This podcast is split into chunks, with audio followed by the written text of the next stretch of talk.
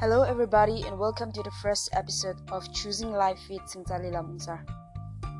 I believe that new beginnings are possible in our life.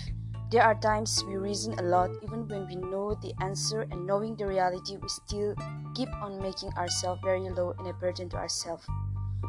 Micah chapter 3, verse 7 gave me a hope which stated, Those who predict the future will be disgraced by their failure.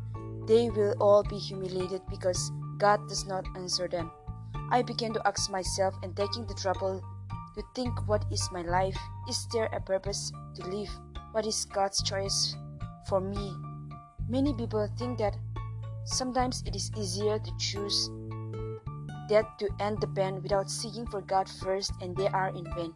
But at a very terrible end, God gives his people a hope, love and life in spite of terrible end. So I choose life and I believe that this is God's will for me. I'm a being who always feel hesitant to accept change and this makes me the fear grow faster than my faith. But keeping in mind that He is my everything, all in all, and my end and beginning, I hope it testifies to the greatness of my life.